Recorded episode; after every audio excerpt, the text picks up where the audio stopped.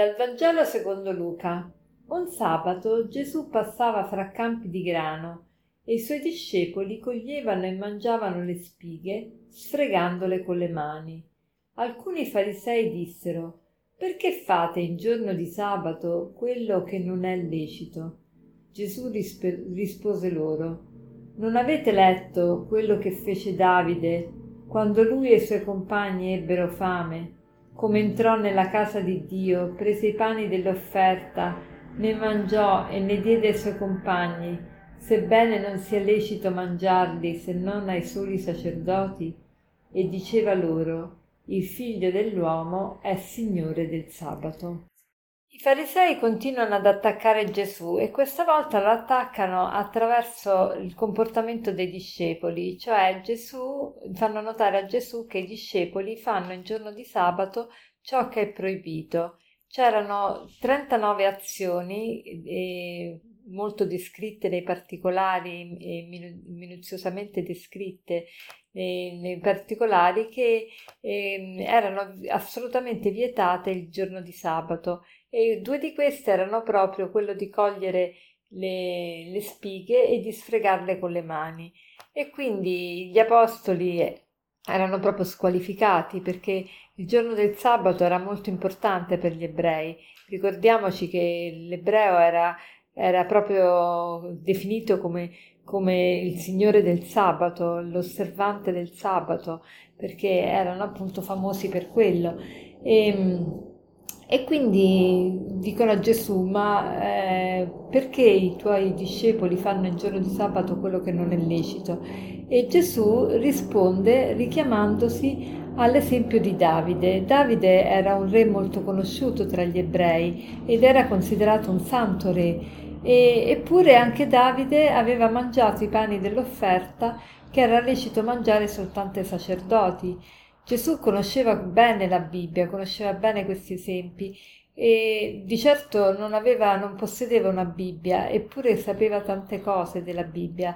Questo ci dice quanto eh, lui veramente frequentasse assiduamente la sinagoga per potersi ricordare tutte e citare la Sacra Scrittura. E, e, quindi Gesù cita l'esempio proprio di Davide.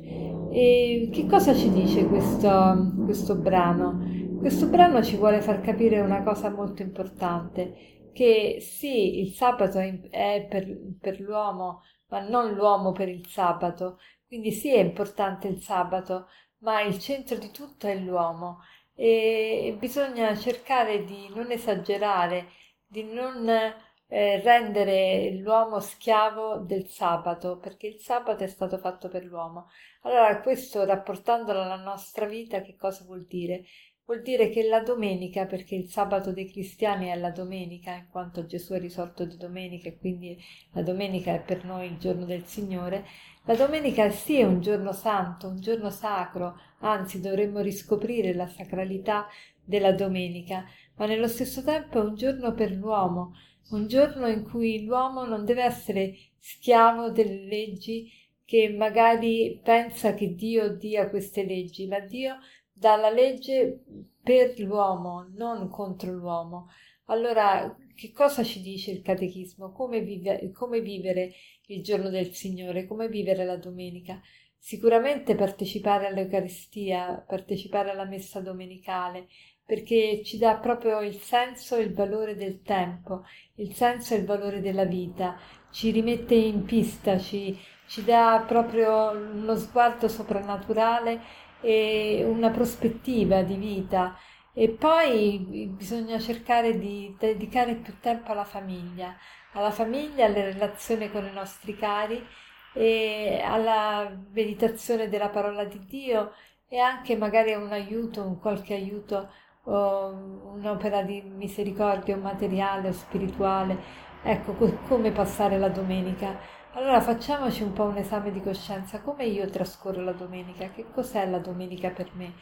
Metto al primo posto veramente la partecipazione all'Eucaristia, do tempo alla mia famiglia e in particolare vorrei invitare i coniugi a coltivare maggiormente l'amicizia coniugale, perché che cos'è l'amicizia coniugale?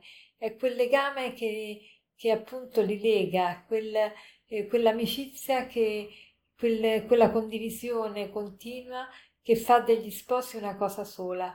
Tante volte gli sposi, dopo un po' di mesi, anni che stanno insieme, perdono l'entusiasmo di condividere, di fare cose insieme, invece bisogna riaccendere quell'entusiasmo e quindi consiglierei agli sposi cristiani di fare qualcosa insieme oggi eh, per poter vivere meglio questa eh, il riposo della domenica. Imparate a trascorrere il tempo insieme facendo cose anche entusiasmanti che vi rilassano, ma fatele insieme.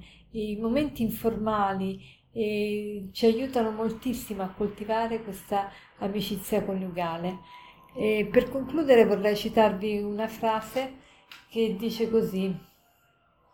Dio è un padre, esigente certo, perché ci ama e ci invita a donargli tutto, ma non è un carnefice. Molto spesso ci lascia liberi. Quando esige qualcosa da noi è per farci crescere nell'amore. Dio è un padre, esigente certo, perché ci ama e ci invita a donargli tutto, ma non è un carnefice. Molto spesso ci lascia liberi. Quando esige qualcosa da noi è per farci crescere nell'amore. Buona giornata.